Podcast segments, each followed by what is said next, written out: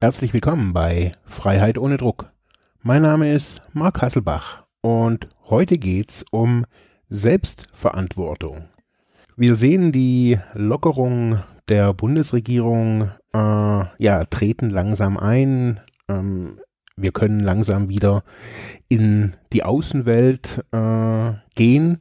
Aber was ganz klar zu hören war, dass man Verantwortung für sich und andere übernehmen soll. Bleibt dran! –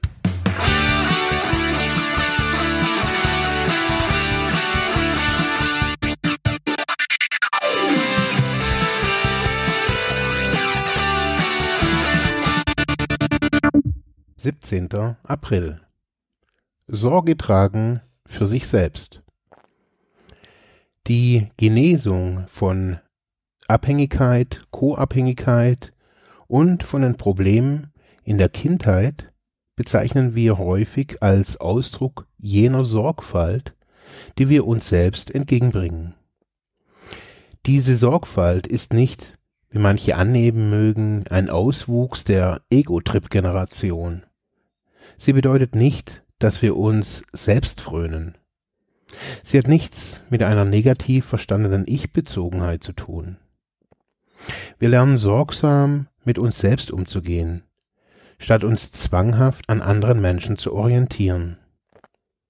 Wir lernen, Eigenverantwortung zu tragen, anstatt uns übertrieben verantwortlich für andere zu fühlen. Dieser sorgsame Umgang mit uns selbst bedeutet weiterhin, dass wir uns der echten Verantwortung für andere bewusst werden. Das erreichen wir oft leichter, wenn wir uns nicht überverantwortlich fühlen. Sorge tragen für sich selbst bedeutet mitunter, zuerst komme ich. In den meisten Fällen allerdings, ich auch. Es bedeutet, dass wir verantwortlich für uns selbst sind und uns dafür entscheiden, nicht länger Opfer zu sein. Sorge tragen für sich selbst bedeutet, die Person lieben zu lernen, für deren Fürsorge wir verantwortlich sind. Und diese Person sind wir selbst. Dabei spinnen wir uns nicht in einen abgetrennten Kokon ein, in dem wir nur besessen wären von uns selbst. Wir bemühen uns vielmehr, andere lieben zu können und lernen, uns von anderen lieben zu lassen. Wenn wir sorgsam mit uns selbst umgehen, sind wir nicht selbstsüchtig. Wir achten auf uns selbst. Ja, ich finde es ein wirklich spannender und aber auch ein passender Text, auch vielleicht sogar zur aktuellen Situation, vielleicht auch sogar zum heutigen Tag. Die Corona-Pandemie ist natürlich irgendwie in unseren Köpfen, in unserem Alltag irgendwie mittlerweile sehr präsent.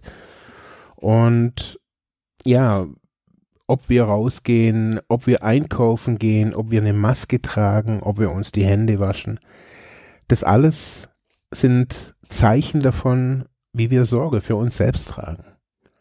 Und ich glaube, wir diskutieren immer wieder mal mit unseren Freundinnen und Freunden, mit unseren Arbeitskolleginnen und Arbeitskollegen über diese Geschichte. Wie gehst du denn da damit um?